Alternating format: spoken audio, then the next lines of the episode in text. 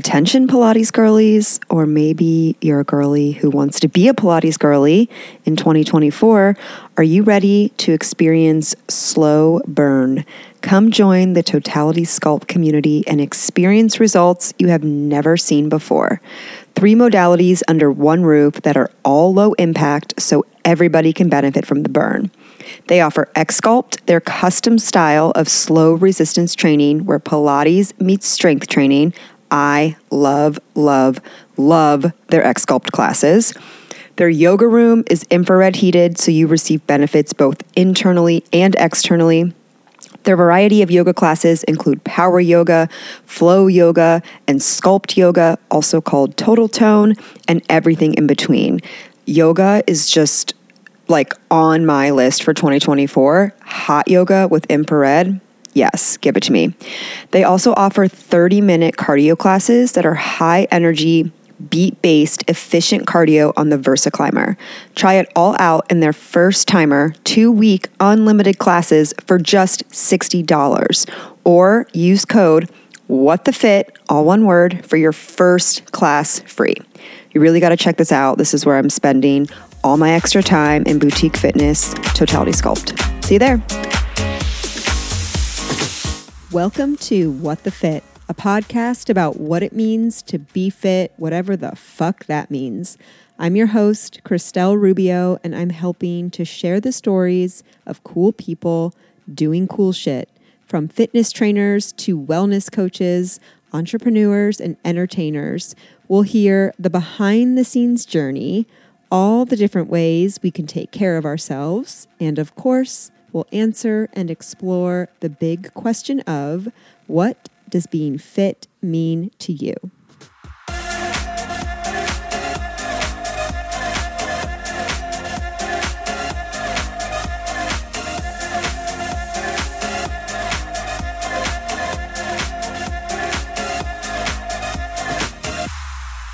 My guest today is a certified yoga teacher, energy medicine practitioner, and wellness coach who focuses on the power and reality of self healing by increasing awareness of the mind body connection and its effect on overall health and wholeness. She is a mindfulness based stress reduction facilitator and a coach with a focus in holistic health. Most importantly, she helps you embrace the love in life. Please welcome Karen Bosse. Hello. Hello. Welcome. Thank you. So, I first thought that we would just come on here and talk about energy healing. Okay. However, I did some research and some digging, and I found that you have a very compelling story to share, which I'm willing to bet has led you to where you are today with the energy work and the energy healing that you do.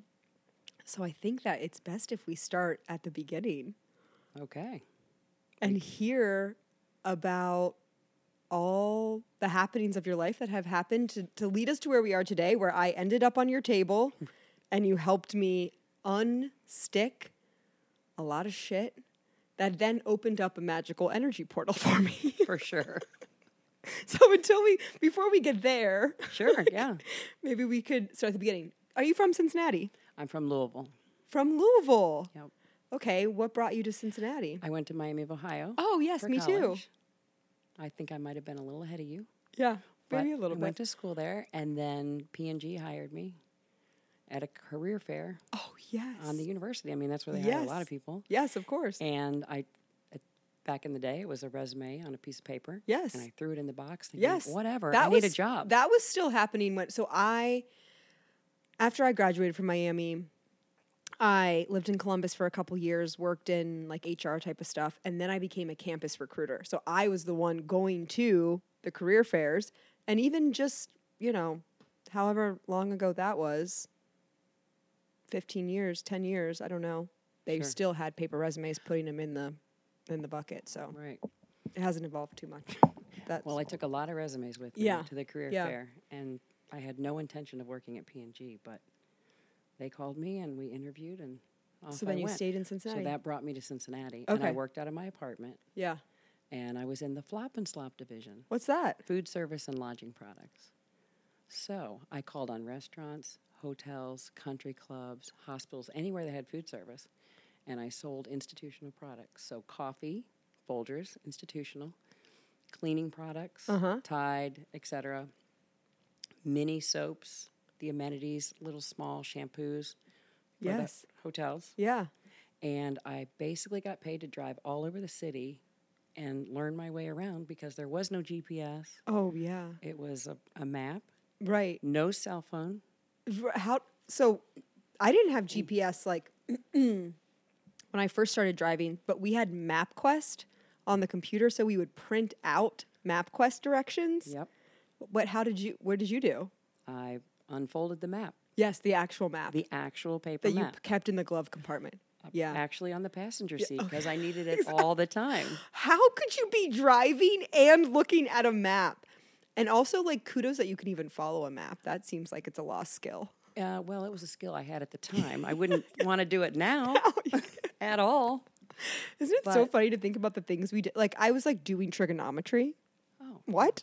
Like, like something you use all the time. definitely in life. not going to happen now. Right, right. I'm like writing poetic papers about the comparison between the Exodus and the Matrix. And like now, what am I doing? I'm like scrolling on Instagram, Right. like Because you can. because I can. That's right. Yeah, yeah, yeah. But it was a good way to move into the city and learn my way around. Mm-hmm.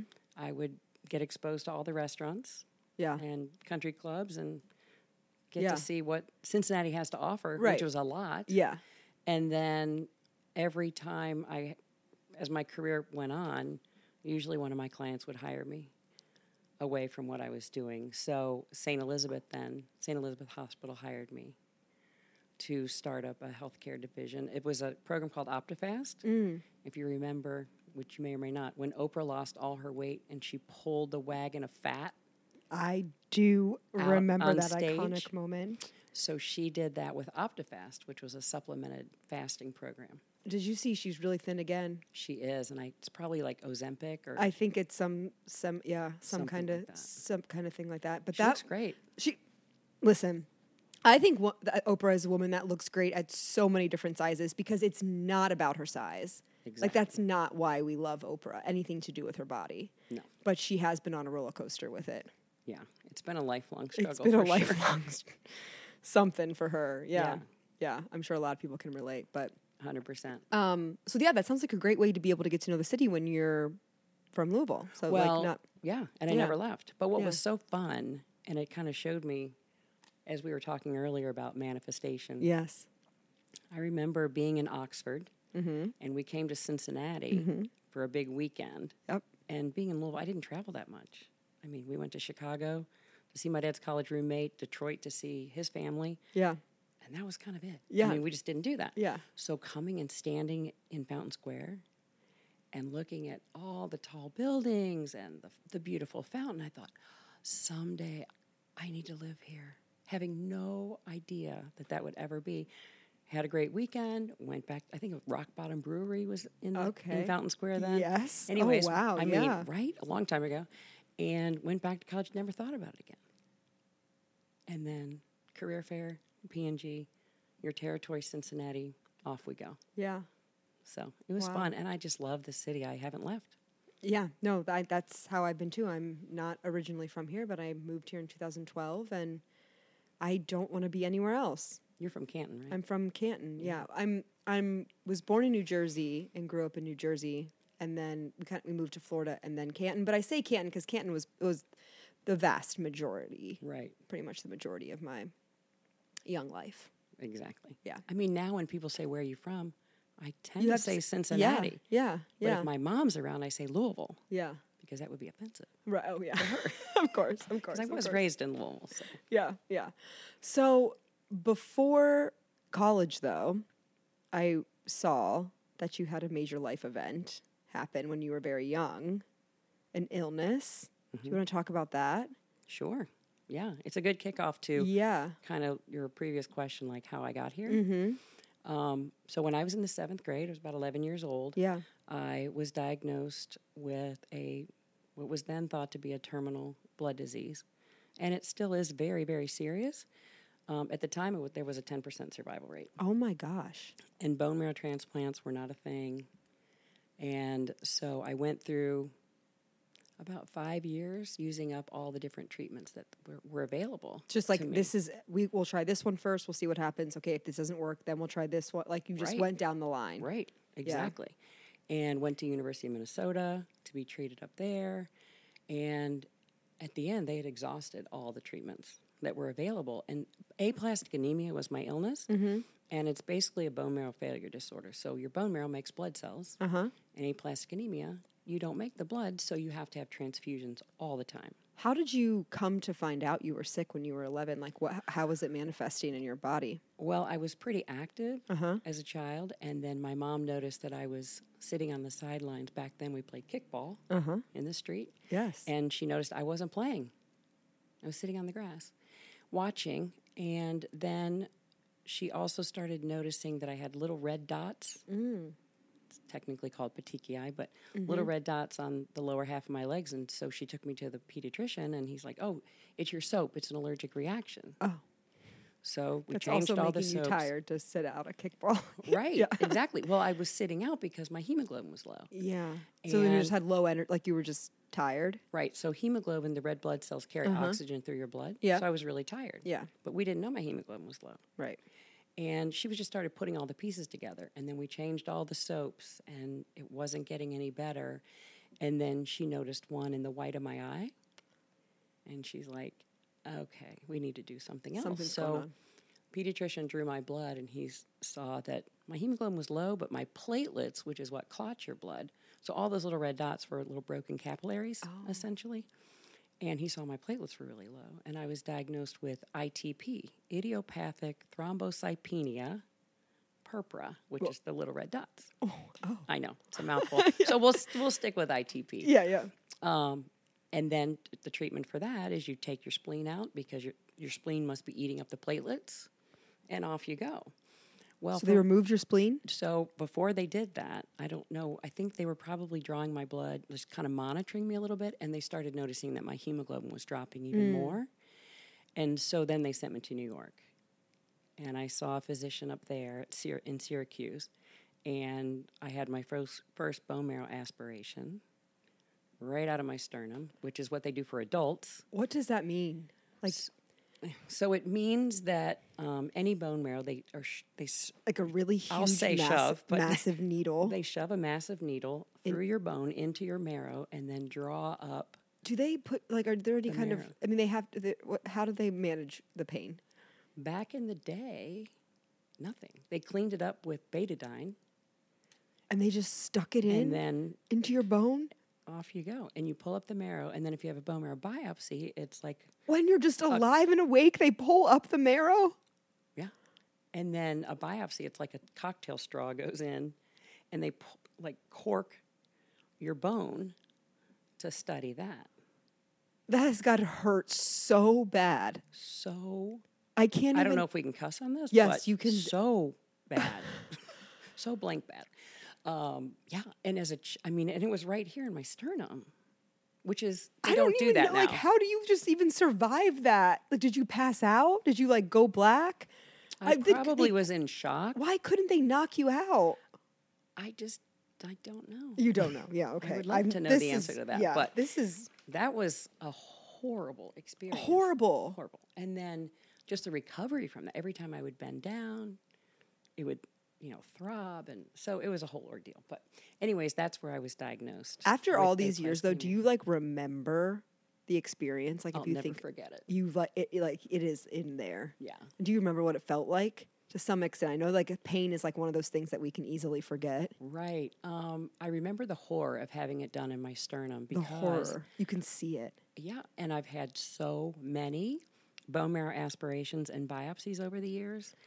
My second one of many, many, but my second one it was in the back The of back. my hip. Yeah. That's kind in of my like pelvic bone. that's kind of like where I, when I think of a bone marrow situation, Right. I'm thinking you're on your front and they're doing it like Right.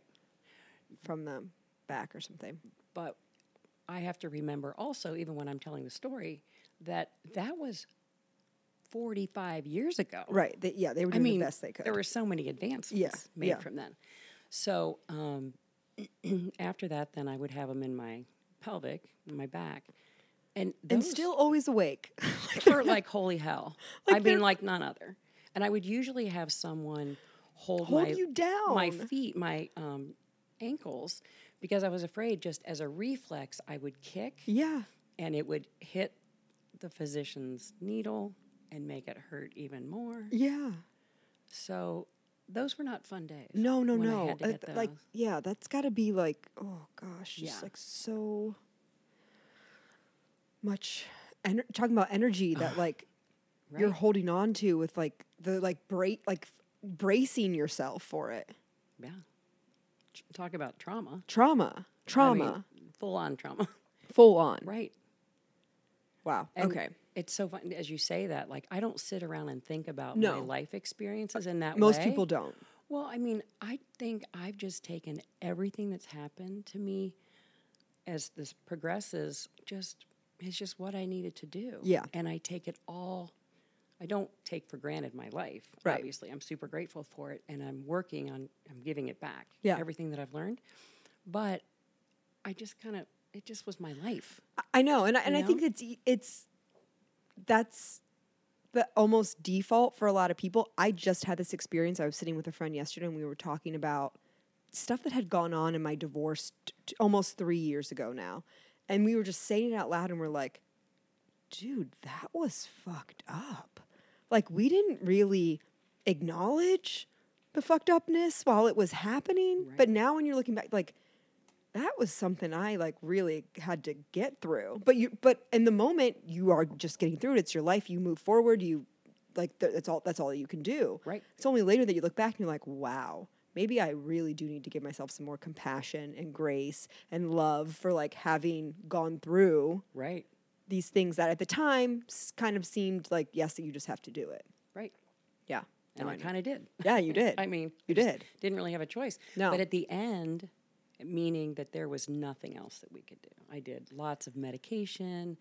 I did um, like oral medication. I did what was then called plasmapheresis, where you two IVs, they pump blood out, you were just going through the ringer. spin it down, take off the plasma. They thought maybe my body was my there was something in my plasma fighting things off. I mean, literally, they didn't know No. what to do. Yeah. because it was it's still a pretty rare illness. Yeah. So in the end, after they had exhausted everything, Like how many? Is this a year? Is this two? oh, this is like five years. Five years. Okay. Yeah. This is a long time. back time. and forth to University of Minnesota for treatments, yeah. and um, I'm back in Louisville now. I have a pediatric hematologist who I adore. He's no longer with us, but unbelievable. Um, I would go into the hospital three days a week. Now they didn't have outpatient treatment centers or infusion centers or anything like they do now. So I would go in one of the back rooms of the emergency department with my mom, and they would start an IV, and I would s- sit there all day and get blood products, mm. usually just red cells and platelets, and then my mom would drive me home. Then I would go to school on Tuesday, go back to the hospital on Wednesday, do it again. Thursday, go to school. So you Yeah. see the pattern. Yeah. So Monday, Wednesday, Friday. Well, when you're getting that many transfusions, you start to build antibodies Mm. to them. So, in the end of this experience, I would have the transfusions, but my body would just fight it off. Oh, so it was gosh. all for naught, Yeah. really. And I would have such horrible, horrible reactions. Like what kind of Oh, like shaking and fever and hives, and it was ho- it Just was like torture. really was. Yeah. And I mean, I wasn't sure that I was going to make it. Yeah. You know, through the whole thing, but I just kept doing it. Because what? Yeah. What else would you do? Well, right. And uh, I mean, I remember one of the days my mom was driving. Obviously, she was driving us home, and I was like 15 or 14, something like that. I'm like, Mom, I'm not sure I'm ever. I'm not going to be here when I'm 16. Can I sit on your lap and see what it's like to drive? Oh. And so I'd sit real close to her, Yeah. obviously not on her lap. Yeah. And she would do the pedal, and I would steer, and Yeah. just in case Right. I didn't make it. And like, wh- I mean, was it like a terrifying feeling? Were you anxious all the time? Were you stressed about it? Were you thinking about it? I feel like now, if someone told me, like, hey, you have a 10% chance of living through this disease you were just diagnosed with, I would be freaking out. Right. So I don't. I think because the beauty of it is I was You were in young. seventh and eighth grade. Yeah. Right. And I was a super angsty teenager. Like, uh, no, I played sports. I was competitive. This is not going to get me down. This is, n- yeah, it's So- almost like a like a denial of it. Yeah, and Yeah. also, it was also an intuitive belief that I had that this was not forever. Mm. This was not going to be the end of me. Mm-hmm. This but was I not needed to get out. through it. Yeah. Right. Yeah. And granted, there were times that I was scared shitless. Yeah. I mean, I had the last rites, the last sacrament Oh as my a God. Catholic. Oh, I don't even know, probably eight times. Oh my God. I mean, it's crazy. You know, here comes the family priest again. Or when I'm in the ICU and my grandparents come down from Michigan, I know it's a big deal. Oh, like this might be it. Yeah. Might be it. Okay, Be it for me. I mean, right? So um, I just, but you just go through the motions. But in the end, I remember coming home one time after the transfusion. I was lying in my bed, just shaking and miserable. And my dad came in, and I'm like, Am I going to die? He's like, We don't know, but we're going to try our very best Yeah. to keep you alive. And I'm, I just appreciated the candor Yeah. because we didn't talk about death. Yeah. We didn't talk about the percentage of survival. Yeah. I just put my head down and did it. Mm-hmm. And I did it in my own way, which I think is why I survived. Um, and I say angsty because of all the different things that I did. Like I would not wear pajamas. I wouldn't. I'm pardon me. I would not wear hospital gowns. Mm. When I went in the hospital, my mom took me to get new pajamas, and I would wear my own pajamas from home. Mm-hmm. And then when I woke up in the morning, if I wasn't getting a treatment, I would put on street clothes, Mm. and then that's how I would do my day. So you're almost just like, it's not like a fake it till you make it, but it's like a kind of a similar sense of like, no, this, I'm, I'm, I'm doing my life the way that I'm going to do my life, Right? regardless of what this disease says. Yes. Like, and I, I do kind of think it's like fake it till you make it. yeah. Because I was not, I mean, I've learned so many things since then, but Yeah. I was not telling my body that I was sick. By me wearing my own pajamas, I was taking some control. By me getting up and putting my street clothes on, Mm-hmm. that was n- that was me, like saying, "I'm okay. I'm okay. I'm just getting through this." Yeah.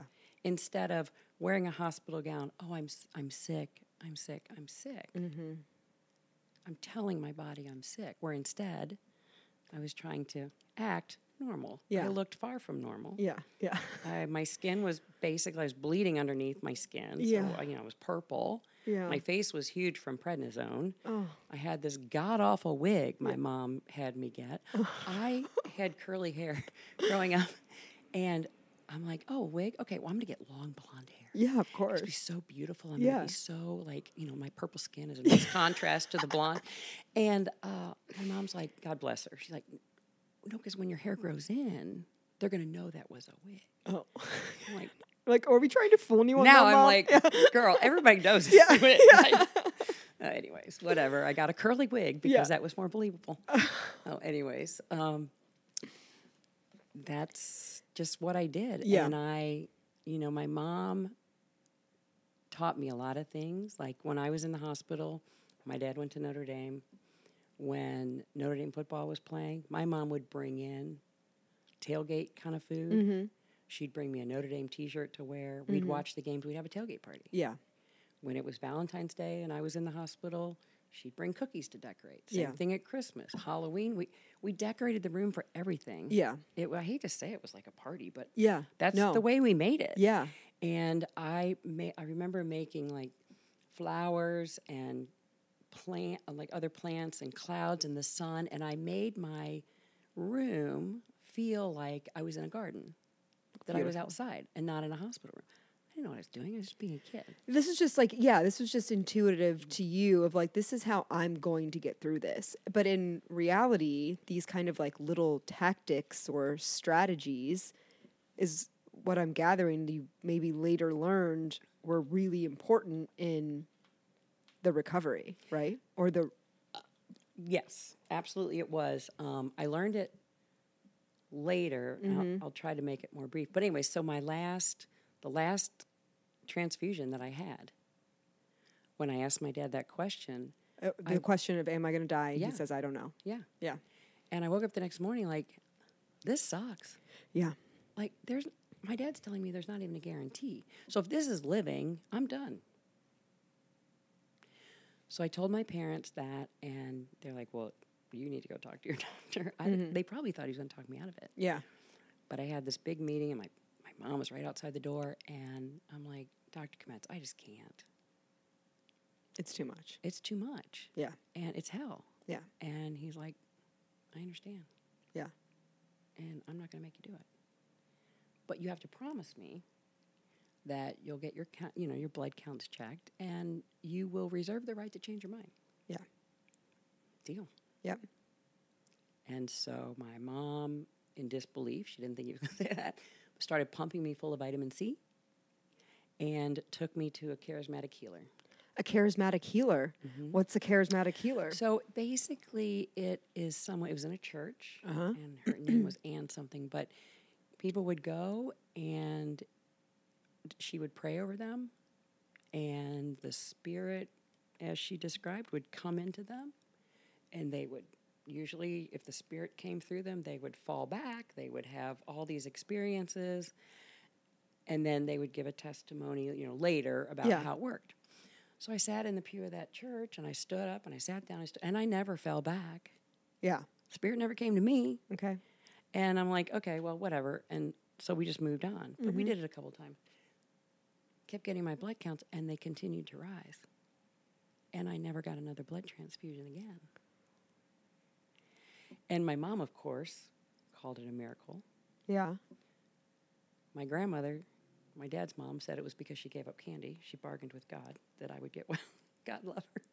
I love that. I mean, so cute. I love that. The, the doctors called it a spontaneous remission. Spontaneous remission. Basically, they don't have no idea. No clue.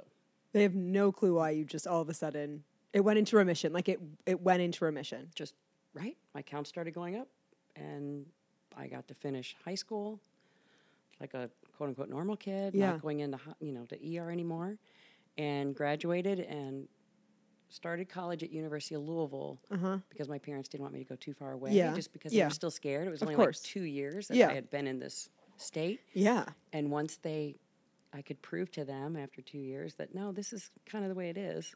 Then I transferred to Miami of Ohio. Did your world just like turn around? Like that you were just like in this state and then all of a sudden you were normal. You could have a normal life, which I'm sure as a little kid was like what you just wanted to have so badly. Yeah. Oh, I made up for lost time for sure. Yeah. For sure. I had a great time. And then um, I lived my happy life doing my thing. And then I met my adorable husband and we had our first child. And when I went into, she was uh, needed to be induced. So when I went in, you have to have blood counts done for that. They're like, oh, yeah, your platelets are really low. Did you start to panic? No. No. I just was told I couldn't have an epidural, so we were going to do this naturally, which I would never change, ever. I know, Karen. Beautiful I experience. I I believe you so much. I believe every woman that has had done home birth. I've had friends that have done home births. I I feel that it will it would absolutely be literally like a transformative spiritual experience. oh, it absolutely is. And I don't think I want to experience it. I don't know. Maybe try it once and see. No, but then like what if I don't survive it? Like that. I think I have a I have a weird I'm very afraid of pain. Mm. But I have a really high pain threshold. But I'm very afraid of it. Like if I hear anything about torture, like even you with the I just am ter- it's like terror to me. You look a little physically moved when I was telling you what the bone marrow Like I have like. some sort of anx- anxious fear whatever when it comes to like pain. Mm-hmm. That's understandable. Yeah. Yeah. Totally and that and that kind of pain sounds it was pretty bad. Yeah, yeah. But also, it was a divine experience because Yeah. when I couldn't tolerate any more pain, I there was nothing else I could do. I just sat in a rocking chair and I stared at the light, and I started rocking. You just and I realized I put myself into a trance, Yes. and I got through the pain. And then all of a sudden, I said, "I'm ready to push," and that went on for a couple hours, And, and I'm I didn't sure feel any pain. after I'm sure after then you look back and you're like, wow, I am so proud of myself. Like you must feel like a complete like warrior. So funny. I didn't even look about. I never even thought about it that way. That's how I would think about it. If I just had to endure and survive that, like I am a fucking warrior. I actually Build cities in my name. No oh kidding. no kidding. I actually felt so grateful for this divine intervention that overcame me. Yeah. Truly, that's Yeah. I yeah. and obviously so joyful to have a baby in my arms. It made it Right. all worthwhile. Right. You forget That's the pain what- immediately. right, that's what they say. Hand Yeah. that baby to you. Yeah. Anyways, um, then three months after that, they're like, you need to get checked, and that's when they found out that the aplastic anemia actually came back. And I mean, it was a miracle that I could even have a child after all the medication that I had taken. yeah. So grateful for that. And they're like, yeah, you need to start seeing a hematologist. So we started doing that. Long story, a little bit longer, uh, ended up going to the NIH, National Institute of Health, because my physician here said, you need a bone marrow transplant. And I just knew My God. in my heart You're like I don't want to do that again. hearts. well, I'd never had one. Yeah, yeah, yeah. I mean, my only experience was experimental. Yeah, And I saw the kids that died Oh. from those. And that just intuitively, I knew that was wrong. Yeah. I was going about my business, doing all the things they wanted me to do, getting the transfusions, taking the medication, but like right kind of back where you were again almost. right, oh, Yeah. 100% back Yeah. to where I was. Um, but now there were more advances. So it was like 25 years later. Yeah. So there were other things to try, which we tried them all, and they're like, nope, there's nothing else. So I went to the NIH, and you have to be invited, but I had a kind of an interesting story, and I ended up being treated there with a cocktail of drugs.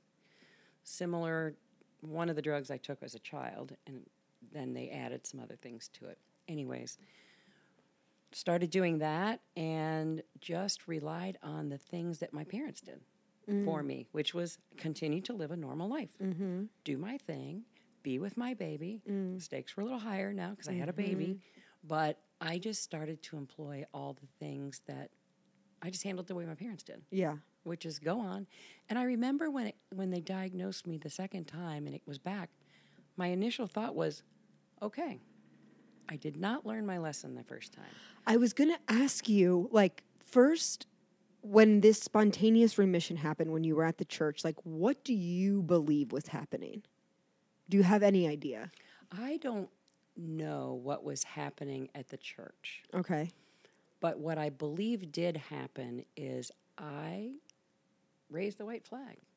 I mean, I was raised Catholic. Uh-huh. I'm kind of more of a cafeteria Catholic now. I don't, Yeah. you know, hang with all of it. But I mean, I was always taught you're never given more than you can handle. Mm. Wow. And I got to that point. I could not handle anymore.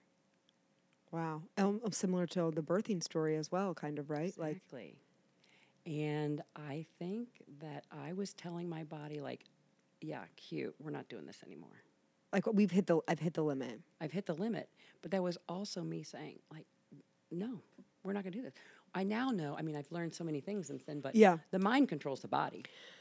So I, was like, no, we're not doing this anymore.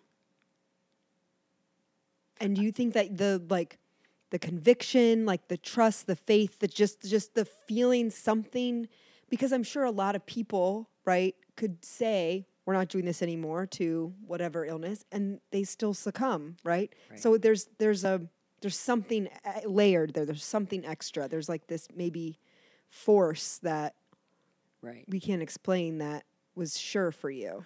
For sure. Yeah. I mean, um, listen, I know I'm special. Yeah. but I'm no more special than anybody else. And I happen to believe we're all here in our own life plan. So Yeah. if someone says that, and trust me, I know plenty of people Right. that that happened to, Yeah. that they had had enough too, and they were hoping for a different outcome. Yeah. It's not because they were doing it wrong. No, it's just no. because that was their life purpose. Yeah. They came and they were here as long as they were supposed to be here, Yeah. and then Did you did you say though that you thought you kind of thought like this wasn't going to be the thing that took me out? So it's like you already kind of knew on this did. deeper level. Yeah. So then you telling your body like, "We're done." yeah, Then your body was like, "Okay, she know we okay, right. something's higher than us in this hierarchy of command, this chain Right. of command. Like we're listening to something else." right. And then it just spontaneous remission. Yeah, as a child. And then with Haley, I continued to go through the treatments. And then I, along the way, I developed cancer. I had thyroid cancer, did the treatments Is for that that. related to like? They don't, I mean, they don't know. Okay, They okay. Um, got treatment for that, and then at the the end of that, I was on this medication that is horrible for your body, and it can lead to other cancers and shorter life expect- expectancy, et cetera, et cetera. I'm like, you know what? I'm not going to do that. Yeah. So I worked with my physician and I told him I was going to take myself off of it. And he's like, Well, these are all the things that are going to happen. If you do, I'm like, Thank you for the information. Do not say that to me again. Mm. If you need to write it in the chart to like CYA, cover your ass, that's fine. But I am going to, I'm not absorbing that. I'm not going to absorb it. I'm not going to make it part of my reality. And Yeah. I got off the medication. And I mean, I weaned myself off, and I was continuing to see him on a Yeah. regular basis. It was kind of like saying I wasn't going to get the transfusions anymore. I was willing to reconsider if things mm. got too Right, bad. right, right, right. Of course. And I had a baby. Yeah. Like the stakes are so high now. yeah. But we just continued to do that, and I got off the medication, and then I had a stressful experience in my life, and my counts dropped again. Mm. And I went back on the medication. I did what I said I was going to mm-hmm. do, you know, Yeah. reconsider. Went back on, and oh, by the way, I got pregnant again. I was never supposed to have a first baby. Now I have a second one. They're like, don't ever, like, what? So I did have to take the medication then, and then I, well, actually, prior to that, I saw a woman in town who taught me about theta healing. Okay. What's theta healing? Theta healing is so theta is a brainwave state. Okay. So there's alpha, beta, gamma, delta. Okay. Theta is meditation, like when you're sleeping or falling asleep. Okay. This must be what you hit when you do like no yoga nidra. It's like that. Have you heard of no yoga nidra? Yep. Like you're oh, like absolutely, yeah, where part of my yoga training. But where you're like in that state of like going to like you feel like you're almost falling asleep, but you're like still kind of with it. Yes. So you that's basically closing your sub your conscious mind, your thinking brain, Uh huh. and it's opening up your con- your subconscious mind, Opening up the subconscious. which is where you can lay thoughts down, your affirmation Uh-huh. of your because your body listens to what your mind tells it. yeah. So your subconscious mind doesn't know right from wrong, true from false. Okay. So when the conscious brain part of your brain is asleep, you start laying down these thoughts of what you want. Uh huh. So she taught me about affirmations and theta healing. And I took the book into my physician when I was trying to get off the medication and You probably didn't want to see that. he didn't. He's a Western trained doc. I mean, I respect that. Yeah, yeah, I'm like, oh no, I'm doing this. Yeah, yeah, yeah, And so that's how I got off of the medication the first time, and then you know the stress, and then back on have Mirabella. I'm like, well, I did it once, I can do it again. I can do it again. So I started weaning myself off again, all the while doing all the things my parents taught me about just continuing with my life, the way they mm-hmm. handled it. Mm-hmm. I started adding other types of integrative approaches. I started doing yoga. Mm-hmm. I started doing, you know, more relaxing, although Pilates is difficult, but Yeah. you know, it's not like Gen- pumping yeah, iron, more right. gentle. Yeah. Right. Um, I started learning about all these different things that we can do to support Western medicine. I never once tell people, never ever do I tell people just abandon Western medicine Yeah. and just go rogue and do all these other things, but absolutely listen to your body Yeah. and work in concert with your physician, being an advocate. It's another set of tools. exactly. Why not? Right. Listen, if I break my leg, I'm not going to sit around and like Right. tell myself affirmations to heal my leg. Yes. Right. I'm gonna get a cast. Right. Yeah. Yeah. I'm going to go get my leg set. Yeah. So that's kind of my approach is now that I've learned so much Yeah. about it, I do it in Yeah. concert. I don't see any physicians anymore. I mean, I have a primary care. Sure, sure, But I don't see a hematologist. Wow. I've had other like surgeries Mm-hmm. since then and never got a platelet transfusion, never did any of that. Wow.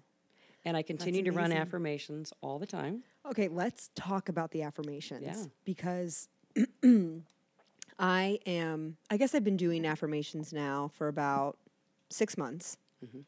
And I do them in the morning when I wake up, Mm-hmm. as soon as I wake up. But maybe I'm hearing now I might have to switch it up, that maybe it's better to do it when you're falling asleep. Actually, yes and yes.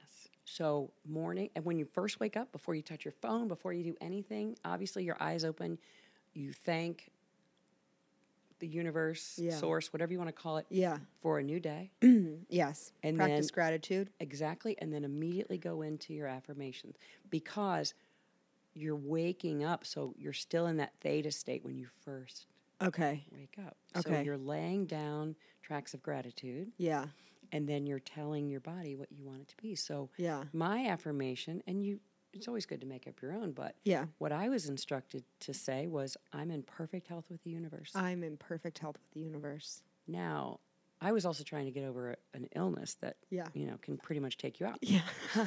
Um, a life threatening illness. uh, yeah, a life-threatening illness, and but I ran those affirmations all, and it's it's hard to do that when you're sitting in a doctor's office getting your blood drawn. It is. It is because even when I do my affirmations now, and what I've been doing is I will have like s- different ones saved on Insight Timer. So someone is saying the affirmation out loud, and then I say it out. I repeat it out Yeah. loud, and I say it, and I say it with feeling and conviction, and you know what. And some of them will be kind of health affirmations. You know, some of them will be I don't normal kind of affirmations like I am, you know, attracting abundance. I am rich in love. What whatever it is. Right. But like all of those, pretty much everything that I say, I can really like believe it. Even if I'm like I'm in perfect health, even if I'm not in perfect health, if I'm cold or something, like I can like believe it.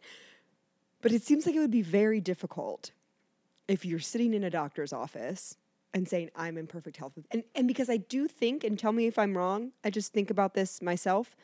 When you say you have to really believe the affirmations. That is the that's like the sticking power. You have to like say it with conviction. You have to like feel it in your soul. Yes. Like when I think when I say my, my affirmations or like talk about being grateful, like I like really feel it. I like even like kind of just like get a little like I get like movement to me because I can Right. like feel it. right. Well, that's because your cells just heard that, Yes. and they heard. Listen oh, up, cells. Right. Listen up. Well, right. I mean, we have trillions of cells, and they they are dying and like rebuilding themselves all day long. Yeah. Every day. Yeah. And so you tell them what you want them to be. Like I will say, if if I have trouble falling asleep, I Mm. obviously do my affirmations, but I kind of start. I start from my feet and I work Mm. my way up my body. Thank you, feet, for carrying me through the earth. Thank Oh, you, ankle, for doing that. Thank you. And I, I usually don't even get past my torso. Yeah, yeah, yeah. And I'm asleep. Right. But I talk to my body. Yes. I tell it like, thank you, liver, for cleansing my blood. Thank you. And it may sound hokey, but guess what? I'm still here. yeah. it And worked for me. yeah. And I'm going to keep doing it. since doing my affirmations in the morning and I mean, I can probably I've probably missed maybe like 10 times over the course of 6 months because it feel it's not something that's hard for me to do because it feels so good. Right. And it and I and it really just like has transformed my life. Like I started doing them at a very very very low point when I was feeling very depressed and lost after a breakup. And now like I can't imagine starting my day without them Oh, and absolutely. and I just see like magic everywhere. Mm-hmm. well, the good news is it's not just Karen Bosse and, you know, Chrissy Gurley Yeah. talking about two girlies sitting around talking Yes. about affirmations. Yeah. And most people think of the secret, you know, trying to attract Oh, yeah. abundance and all of that. Yeah. And that's a beautiful thing, whatever you want to do. Yeah. But now it's rooted in science. Mm. I mean, there's science that proves that your body listens to it. So I became a huge, uh, I was turned on to a documentary about 25 years ago called What the Bleep Do We Know? Oh, I love it. Literally bleep. Yeah.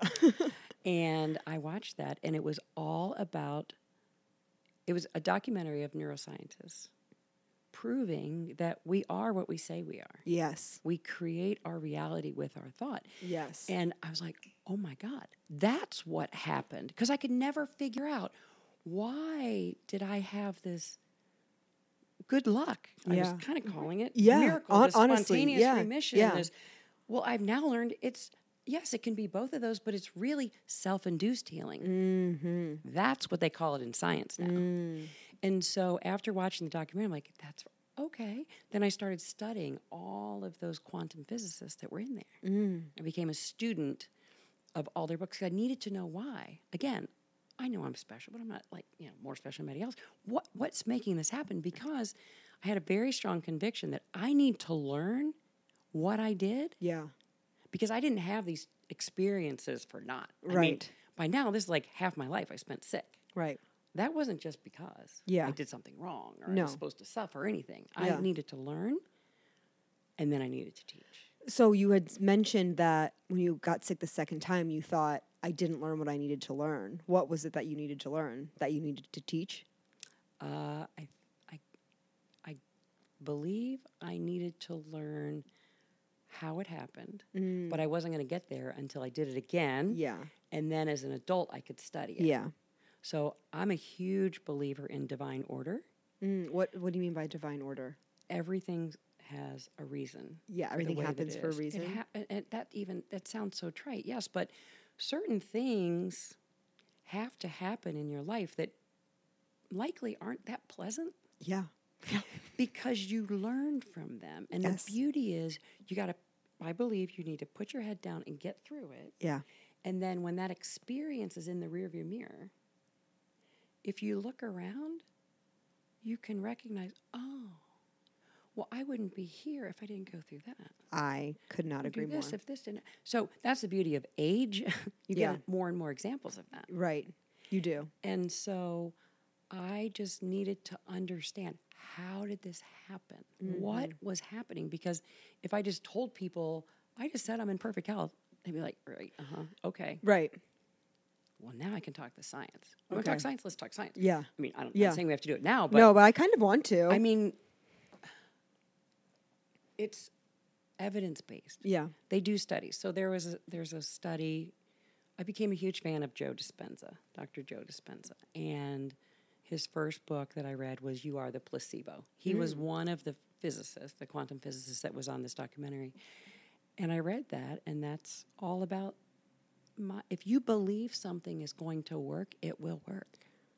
If you believe that it won't, so there's a placebo effect. Yeah. we've heard of that. Like your doctor gives you a sugar pill. Yeah. There's randomized studies. You get the real one, you get the fake Right. one.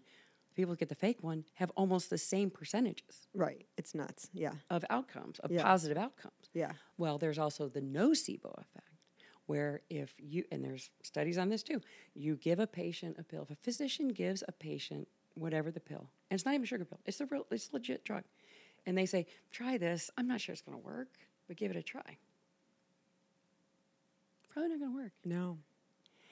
And you know, again, we can we can quote studies and et cetera, et cetera. But there's one that they refer to where a gentleman was given a a drug, and the doc's like, "It's the latest and greatest, going to work so well." Went on it, had great outcomes. Goes back to the doctor, and the doctor's like, "Oh my God, I'm so sorry, but we found out that actually in the studies, it doesn't really work that well."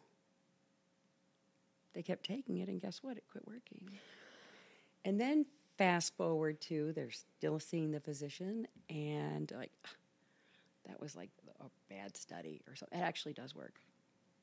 Starts working for them again. I know it's I mean, they put they put elderly men in a monastery. So like, you know, 70, 80 years old. Mm-hmm. And you measure your age, like grip strength starts to go down, you know, all those kinds of Yeah. respirations are different. Your body just responds differently. Put him in this monastery for a couple days, five days. When they were there, the only thing they had were magazines from 20 years ago. They showed TV shows from 20 years ago. They served food that was the fad. I mean, they gave them clothes from 20 years ago. okay. They got out, they measured their grip strength, they did all of those measurements, Yeah. and it was like they were 20 years younger. Karen, this is freaking me out because when you did the energy work on me, which we'll talk we'll get to and talk about eventually. And I told you it like opened up this weird energy portal and I just had a I just had a lot or not just like this magic portal. I just had a lot of I think there was just a lot more room for things to move because we had cleared out a lot of unnecessary heavy feelings. Right. Okay. And then since then, when this kind of magical energy portal opened, and if people want to know more, subscribe to the Patreon because I give a full recap there, deep dive into what I'm talking about. But all of a sudden, I like almost felt I'm going to use the word trapped, but it's that sounds too negative what it was, but I was like trapped in 2007 or like t- basically when I was like 19, 20 years old And I was listening to music of the time. I'm like consuming media. I'm like just in that like mental space, but feeling like so young and vibrant. And it feel like it feels like like that is like I was like doing that to myself. Like, okay, well now you're 20 again, and Right. like feeling great. Right. Well, people say when you have a baby later in life, it keeps you young. Well, of course it does. Yeah. Because you think you're younger because you've got a toddler. Oh, I think I'm. I think I'm 20. When you, that's why you look so good. I mean, So good. goodness. That's really crazy. But so it's they. all rooted in science. Yeah. Now, that's the advantage we have. Like, you don't have to believe me. I'll give you plenty of books. I have an entire bibliography you can just read, study after study. And I don't talk about it scientifically because I like people can kind of relate to it better. Uh, yeah, I mean, I- more conversational. Right. But right. when you talk about, you know, feeling, having these experiences and not feeling good, that's because every emotion that we have in our life, experience and it creates an emotion, like you said, is stronger than just a thought, which it is. If you don't sit with that emotion and let it go through you, Mm-hmm. it sticks to you. yeah. And so we start to get, our bodies start to get kind of clogged down Yeah. with all of these trapped emotions or limiting beliefs from the time we're born Mm-hmm. to whatever age you are now. Mm-hmm. And so, I mean, The Body Keeps the Score Yeah. has been on the New York Times bestseller list for months. Mm-hmm. And that is, again, scientifically showing how traumas, micro traumas, large traumas, anything, not getting picked for the kickball Mm-hmm. team until the last, you know, you're the last one to get picked. That's traumatic when you're Yeah. in the fourth grade. Yeah. You're going to store that. Mm-hmm. And so when your body's ready to release that, which is what we do when you're on the table, your Yeah. Body tells me Yeah. what it wants to get rid of. It's not Karen Bosse deciding. It's intelligent intuition for sure, but I'm doing muscle testing to see what emotion you want to release. Yeah. And then we release that emotion and we go through that as many times as your body wants to do it. And then your body will tell me when, I, when it's had enough. Yeah. Sometimes we need, it wants to be aligned to a, a greater belief. Many of us have so many limiting beliefs. Even something limiting like I don't feel safe. Mm-hmm. So maybe your your body wants to install that, or I think am- that was one of the things that came up for me first, right? Like you had told me like we first needed to like let your body feel safe. your body said that's what it wanted. Yeah. it wasn't me Yeah, telling you. yeah, yeah. But. I mean, just for clarity, it's not just me saying, "Oh yes," Right. Because honestly, if I if it were me, everybody that came on the table needed to release that. Just getting through COVID, Yeah. that whole experience, Yeah. we were all so afraid. Yeah. None of us felt safe. Yeah. True. And so we stored all that. Yeah. It was really interesting because while we were going through on the when I was on the table, and for those listening, you're like you're just like laying on a table and your hands are like lightly touching, you know, various parts of my body. And you talk sometimes throughout a little bit. But at this point, I don't think that you were like really talking yet. And in my mind, though, I was telling myself, like, you're safe, you're safe, you're mm-hmm. safe. And it wasn't until later when we kind of had our little debrief at the end when you were like, yeah, I really had to let your body know that it was safe. And I was like, oh, well, I heard you. you know, Right, like there was, right. like someone was telling me that I needed to tell myself that I was safe. Right. Like that was the exact thought. That was the exact thought I had. When we're installing, if you will, um, those affirmations, kind of building them into you, the best thing to do is repeat it. Now, sometimes clients will fall asleep on the table, and that's fine. I Yeah. say it out loud Yeah. because guess what? You're sleeping. Your conscious mind is down. Yeah. Your subconscious mind, though, is absorbing it. It's Right. like, oh, I'm safe. Okay, cool. Yeah. That's all it believes. Yeah. That's all it knows because I'm telling it that and it's hearing it. Yeah. Because your subconscious mind is just a record of the past. Mm. That's all. That's where all of your trapped emotions start. Mm. And then you manifest them in different parts of your body. So that's part of what Reiki does, which is clear the blockages. It's not Yeah. necessarily releasing any particular trapped emotion, but it's through the Kind like meridians your opening the channels a little bit. Opening the channels. Yep. So the heal. So I don't. I am a Reiki master. Yes. Um, I am working on. You know, we do healing touch also, but we Yeah. also do another modality trilogy. So we combine. What's lot- trilogy? Trilogy is a combination of Chinese medicine with universal law and intelligent intuition. Mm. And that's really, it's similar to like body talk Okay. or the emotion code. Okay. Very similar to that, but it also involves Chinese medicine. So your body will tell me through a series of muscle testing what element you need to align more. So does it feel different? Like when you're like when you have your hands on me? No, it's just something you like. Well, I test and Mm-hmm. I look at a chart and it'll say like different emotions are stored in different parts of your body. Okay. And so if I put my hand, say, if it's grief, as an example, you store that in your liver and your lungs. So we'll move I'll move my hands around wherever I'm guided through intuition, through guidance, divine guidance, where my hands need to go, mm-hmm. but they always start in one particular place. Yeah. And then if I am guided to move them in another place, I'll muscle test first, make sure that's what you want, and then we'll do that. Yeah. So it's just a way for people to know that it's again not just Karen Bosse deciding. Yeah. You know, yeah. it's but it is it's a divine experience. Yeah. And that's why I work together. You probably heard me talk about, you know, kind of opening up your crown and letting divine light come in and flood Yeah. you. And I mean, I we say every time I have somebody at table, it's it's different. Mm-hmm. So, um, but that is one of the things you know that we can do. But it's I combine all the things that I've learned over 25 years.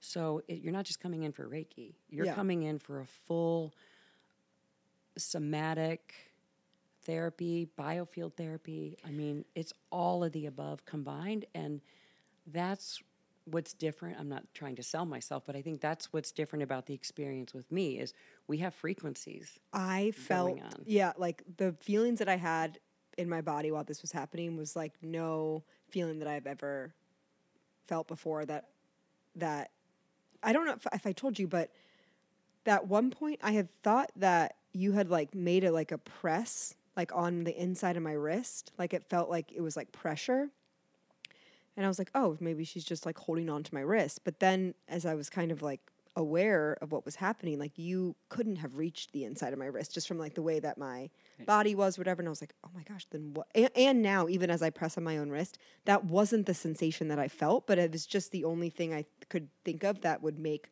logical sense until i started feeling it like all throughout like inside my body. It felt like little like pops like little like almost like fireworks like spark like sparkling lights going off mm-hmm. all over my body and then i would feel almost like a ripple wave that's like i felt like you you know if you like get a chill mm. or like you go to the bathroom you go pee and then you get like a little chill you Right, know right? You feel so good. yeah yeah right exactly and you like physically move your body like it Right. physically moves but it was that feeling but just internal like i wasn't physically moving Mm-hmm. but it was feeling like that inside like it had a starting point and it like rippled out like a little like shiver Mm-hmm. and yeah i like i i can't imagine any other time where i like have felt those feelings they were so foreign almost Yeah. Well, we don't normally get to have those experiences. yeah. And everybody has a different experience. Yeah. Some people, I mean, I've heard that before. I was working on one guy talking about the pressure on your wrist. I was two feet away from her. And I was sending healing Reiki divine love to her whole aura. Mm-hmm. That's what your biofield is. It's all your different energetic layers because that's we're all just made of energy. Everything's Yes, made of energy. right. So that's what we're doing is we're shifting the energy. That's Yeah. what a stored emotion is. Yeah. A thought is energy. Everything's energy. yeah So we're just releasing some of that energy. So I am infusing your aura with divine light. And I had a gal on the table. yeah you put a lot of divine light into me or something i was really divine I leaving that table I'm so glad. I will say, not that you're not special, but I do always pour a lot of divine love into my clients. no i'm But- i'm not special No, no, you absolutely are. We all are. That's the beauty. is we all all as special are. as the other. We all are. Um, but when she was finished, she's like, oh my gosh. I opened my eyes at one point to see why you were pushing on my abdomen and you were two feet away from the table. yeah. I mean, that's where Reiki energy comes out of the Yeah. palm of your hands and your eyes. Wow. And so that's why she could feel it. But everybody has a different experience. Yeah. You know, some people can feel the energy moving, some people see colors, some oh. people sleep and they don't remember any of it. But they, Oh. Right. w- when we're finished, they're like, oh my, I've But never felt so peaceful. Yeah. So that's the thing is we're we're clearing out blockages Mm-hmm. that are holding you back from being your highest self. Yeah. We're aligning your body, mind, and spirit Yeah. so that it can do the job that it was designed to do, which is heal your body. Yeah. I mean, when you get a cut, you don't say affirmations. I now have a scab. I Yeah. need. It just happens. Yeah, yeah, yeah, yeah, Right. Our- That's how our bodies are designed. We just Right. get in the, our body's way. Yeah. So by Yes, we get in our clearing that out, way. Getting rid of limiting belief, the affirmation, laying down the affirmation that Mm-hmm. I am in perfect health. Yeah, you had stopped me. We were at a party together recently, and I was talking about a situation I was going through. And I said something like, I'm in agony. And you were like, I'm going to stop you right there. Your body listens to everything that you say. And I was like, oh shit, yeah. Like, why am I telling my body that I'm in agony? Like, that's terrible. I, I actually don't feel in agony. I feel excited and energized, maybe a little off kilter and a little, you know, confused and Right. wary, but I'm definitely not in agony. so, It's so. I'm so glad you brought up that example. Um, to be clear, though, I mean, we we were already together, yeah, yeah, yeah. and so I did talk about your semantics, but Yeah. I don't usually walk around correcting people. No, no, no, what no, they say. no, no, but- no, no. but We- and we, we're we're we're cool. We're Yeah, cool. You- we're totally I- yeah, I want you to be able. I know to, who I can say Yes, to. but yes, a yes, random yes. stranger. No, no, like, no, Oh, no. by the way, Yeah, no, no, no. I want you to be able to tell me that. That was a good reminder. Like I needed to hear that because I was just kind of putting myself into this frenzied state, you know, by the language that I was saying or how I was articulating and right. and really what it was it was excitement and that's Right. that's fine but like you just maybe just i don't know for me i maybe just need to take a time to like what are what is it that you're really feeling it might be excitement which might feel uncomfortable because it's like an an, an a f- aggravated state or like a a higher frequency state that you might not initially be able to be like this is okay it's just it's excitement it's Right. okay but then i'm just like it's agony i don't know what to do i'm not Right. take, it- take a breath Granted, love or you know Yeah. the feeling of that is Yeah. is a fun agony, yeah but your body doesn't know the difference. But your body doesn't know the difference. So I, I mean, I still correct myself all the time. So, like, I might say, "Oh, I don't say it very often, but oh, I'm so stressed about," and I'll switch it to, "I'm so excited," I'm so excited because really, excited. is a version of it. yeah. And there's a really good book called Power versus Force, which is David Hawkins, and they actually measure the frequency of thoughts. Wow. And fear is really low, hate yeah. is really low. Oh yeah. But Dead love and stale. gratitude, Yeah. high. High. High. High. And if we're all energetic beings and our cells are listening to what it's being told, the thoughts that we have, then be super mindful of your mind. Yes. I mean, if you're watching television and you don't like what's on, you pick up the remote and you change it. Yeah. You can do that with your brain too. Yeah. You can do that with people in your life. You can do that with Right. situations. like Right. you can exit. Yeah. Yeah. I Yeah. mean, I won't watch violence on television. I, yeah. I don't prefer that. Well, because subconsciously, my subconscious mind, because you're when you're watching television, you start to go into a trance, mm. right? You're being entertained. You quit thinking about other things. Yeah. You're really into the plot line. Yeah. Your subconscious mind is starting to go down. I mean, your your conscious mind's going down. Your subconscious mind is opening up. It's a memory of the past. You're watching as if you're in the fight. That's how I feel when I watch TV. Exactly. And maybe Or read books or Right. anything else. Right. Because you're telling your subconscious mind, I'm getting shot. Yeah. I'm in a battlefield, whatever it is. Yeah. And so then you go into fight or flight. how how do because I want to be able to consume and I want to be able to read a book. I want to, but I, I was reading a book and there was like a torture scene in this book. They were this person was being skinned alive. I had I couldn't read it. Yeah. I'm like I have to, I can't I can't I could ahead. I could not consume it. Skip ahead. Skip ahead. Yeah. I mean, listen, everybody loves a James Bond movie, Yeah, but I would turn away every time. There is a little violence in there. I, would always turn close away. my eyes. Right. My kids are so funny. Like, like we know, mom, you don't want violence. We know, especially if we watch TV before we go to bed. I don't So like scary things. No, but that's why. Intu- you're so intuitive. Like your body just knows this doesn't feel good. Yeah, but some people it does feel good because they're like addicted to the adrenaline and like the f- like that fear based thing, which makes sense. Like people that have been like pumped full of fear when they were young. Of course. And and so I think you can kind of go one or two ways. You can really be into those type of things because they like stimulate that feeling, or you can be like, I do not ever want to be afraid again. I've been so afraid for so long, I can't h- handle it. Right. Well, the unfortunate part is the people that really do want that stimuli of all the stress, their body's conditioned to that. Yeah. They're used to being in fight or flight. Yeah. They, it's like when you're in a relationship and it's not comfortable, but at least it's so uncomfortable, but it's comfortable because it's known. Yes. Right. So if you're used to having a life that is full of trauma or full of mm-hmm. negativity, that's all you know. Yeah. So a life that's not that can be really traumatic. So there are people sometimes on the table and they want to release things, but it's a physical experience because they're moving out of fight or flight. And sometimes we just, I'll test, they're like, no, you got to stop now. They won't. It won't go. Well, when we were when we were working on me, we had the first feelings that came up were like the feelings of depression. That you're like you can release the feeling of depression. And I honestly, I use that as a mantra. I've been using that like. I can release the feeling of depression, or like I release the feeling of depression. I release the feeling of non-committal. Like I will like say it out loud mm-hmm. when I start to just like feel m- myself kind of resisting or if some if a negative feeling comes up and I want to like push it away or I want to distract, I just say instead I can release the feeling of depression, almost because it kind of like acknowledges it. Right. Because it's, I do think I have a hard time just like feeling in the moment when I have to feel I want to make it go away. I'm sure most people do. Right. But what I thought was interesting when we did the release of the depression, you said like you didn't want to release it. Mm-hmm. Like it was, it took a while, Right. to like be able to let it go. And when you're thinking, well, why wouldn't I want to release depression? Like, who wants to hold on to depression? But you told me that sometimes the you would rather have hold on to what's known than than maybe release it, and then like what could take its place, Right. Because it, it does it kind of just like open up a room for something else to come in, which we want like love and gratitude probably to fill its place, but Right. it could be worse than depression. So we might as maybe better hold on to it and be miserable. Right.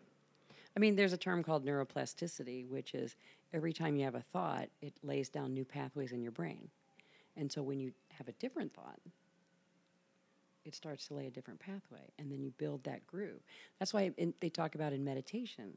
We're like, oh, I can't make it more than a minute or two minutes or whatever. It's okay. Because your brain is starting to, you're teaching it. Mm-hmm. It's okay. It, you're safe. You can do this for a minute, and then you start to lay down those tracks. And then the next time you go in, it's another, you can maybe do two minutes or mm-hmm. maybe not, but you're just building that familiarity. You're rewiring your brain, essentially, Yeah. to know that it's safe in that situation. And that's really the basis of all of Joe Dispenza's books. Mm. Dr. Joe Dispenza, Dr. Bruce Lipton is another one talks about all that. I mean, those are just the people that I study. Yeah. Yeah. And, you know, I like to share it with Yeah. other people because I, I've seen it work Yeah. countless of times. Yeah. So it sounds like some really big takeaways. The I am statements, the affirmations are really powerful. It seems like an easy thing people can start to incorporate into their life. 100%. Yeah. Yeah. And just the like you are creating your reality with your thoughts. Be mm-hmm. mindful of what's going on in your mind. Right? Be mindful of your mind. Be mindful of your mind. Yeah. And just, like you said, the I am statements, really and being mindful of your mind, making sure that if you say I am, that it's something positive. Yeah, right. Right. You can change it. You say, oh, no, no, no, I'm actually, I'm excited. Yeah, I've I have done that recently. Yeah. I have like st- just out of habit, just out of pure habit. I don't know. You'll say something totally off the wall, crazy, like I'm like the dumbest person I've ever met in my life, and then you're like, okay, uh, no, I didn't mean that. Right. I take it back. delete, delete, Yeah, delete. yeah. Yeah, I'm like, I'm like, shoot, body, don't listen to that. Right. Like, I'm not the dumbest person I've ever met. Right. I just made a mistake. Exactly. well, remember the, the child, I mean, there's the study of the child that was at like first grade, and the teacher walked around, and God bless teachers for the work they do, but they're like, oh, you're so dumb at math. Mm-hmm. oh, I used to tell myself that all the time. I'm terrible at math. And guess what? Your whole life, you probably weren't that great. thought I was yeah, I thought I was terrible at math. Now I work like in data. turns out I wasn't really that bad at math. Different grooves in your brain. And and also it was also like my perfectionist brain that because I got B's in math and I didn't get A's, that I was dumb, terrible at math, shouldn't be able to do math. you Don't let this girl yourself do math. Yeah, Right. of course. Yeah. Yeah. No, for sure. You've seen we've seen those things about like speaking words to an apple, like speaking bad words to an apple and a good words to an apple, and they like decay at different rates. Mm-hmm. or the rice, the rice experiment. Another one that's really good if you're not into reading, really, but this is more of a picture book. But Dr. Emoto in Japan did a study on water. And he took water from a you know pond, what have you, divided into three different dishes. And over one dish, he had Tibetan monks praying over this water. The second group, the second, you know, sample of water, he had people like you and I mm-hmm. saying, I love you, you're so beautiful, all these magical mm-hmm. things. Yeah. And the third, he had people like us saying, I hate you, you're so dumb, you can't, you know, just all oh. kinds of horrible words. Yeah. Well, he had flash frozen this water, and it creates a crystal, right? You see them on your, your windshield or what have you, or your windows. Then he, after the monks prayed on the water, he flash froze it, and it was a beautiful snowflake, like you see Yeah. on your window. Tibetan monks, same thing, saying kind words, or people like us saying Yeah. kind words to it. Still a beautiful crystal. Maybe not as beautiful as a monks, Sure, sure. But- that's fair. beautiful Yeah. the water where people said hateful things to it, it crystallized, but not in a beautiful crystal. It was like all over the place. Like not a good pattern. Not a good pattern, Yeah, just like really choppy. yeah, yeah, yeah.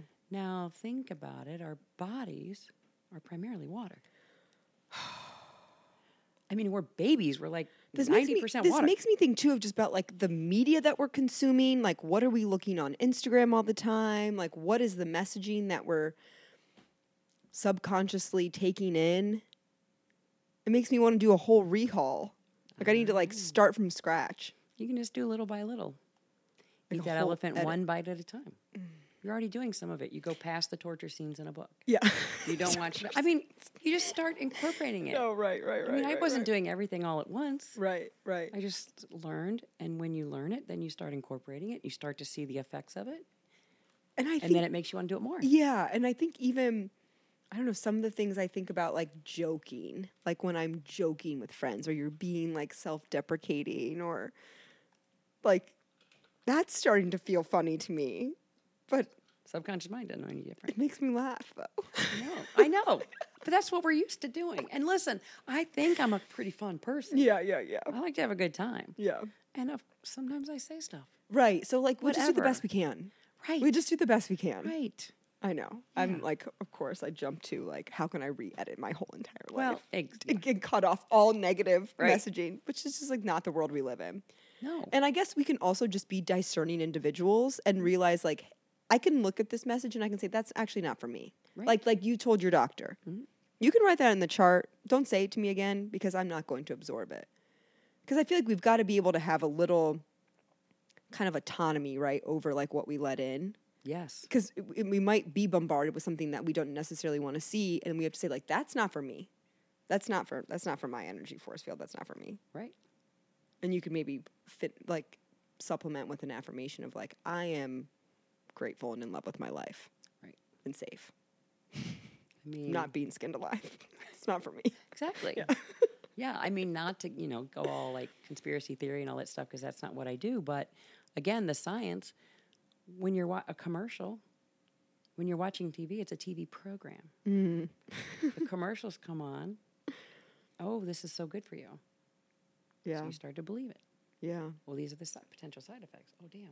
right You hear, like, yeah it's just being mindful of it. I'm not saying you shouldn't watch TV, and I'm No, not saying right, commer- right, all right. commercials are bad. Right. But I mean, it's just out there. yeah and we have so- yeah and there's good there's good practical tips that we could use and it's just gonna it would just make you feel better and just practice just do it over and over again Right. might not happen the first time. You might not feel that much of a difference the first time. But I honestly, when I first started doing my affirmations in the morning, even after the first time I did it, I was like, wow, I can feel a shift.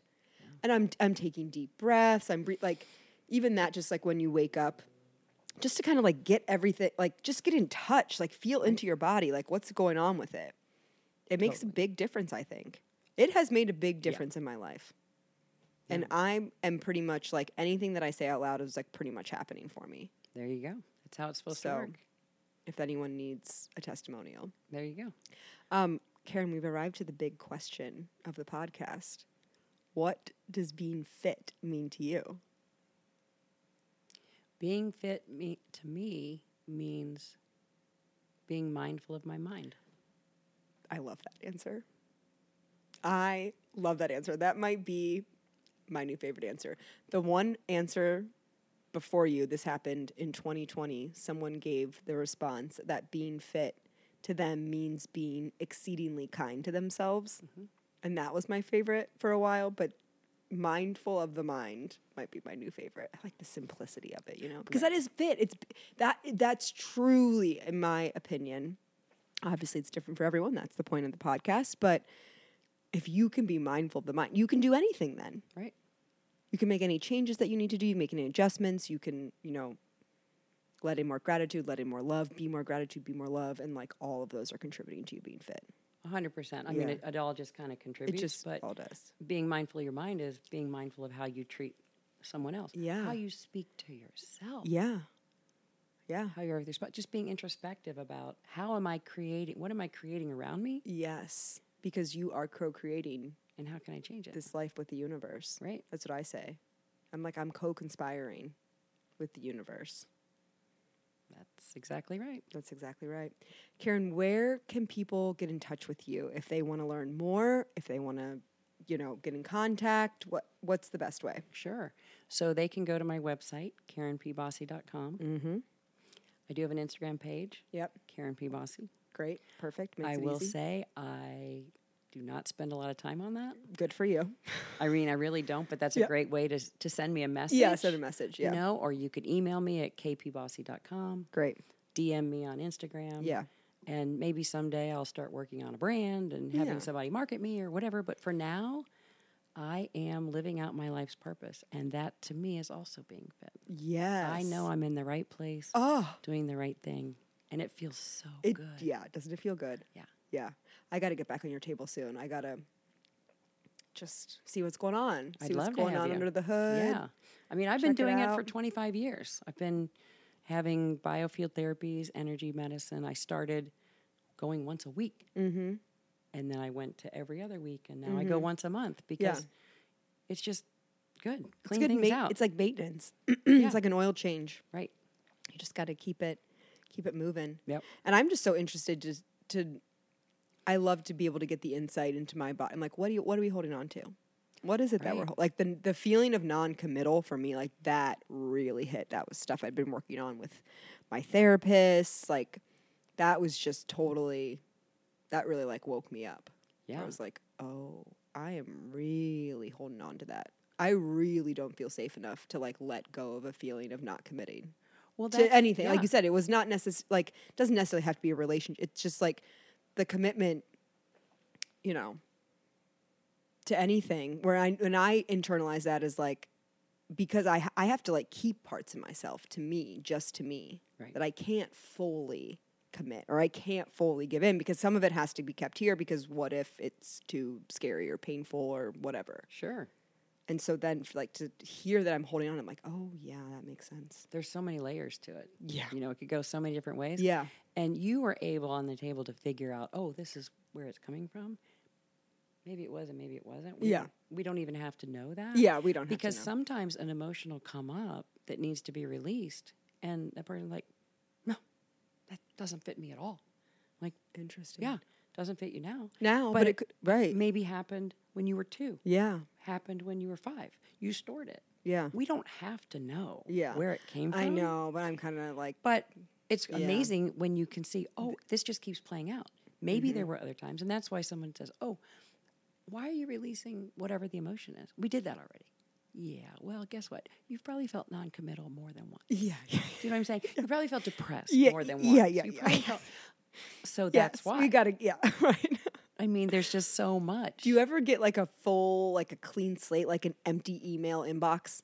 Do you ever get like, okay, we're to get all the shit out and we're gonna no, You mean of people sending me emails? no, no like going just- through them all? Or you mean just your whole body? yeah, your whole body Oh, is God, like no. gets a you know you don't ever get like a full clean. No. Yeah, No, but the work is cumulative. yeah, Every time you come in, the, you shift faster. yeah, You're ready because it's also now it's a known yeah, yeah, yeah. experience. Right.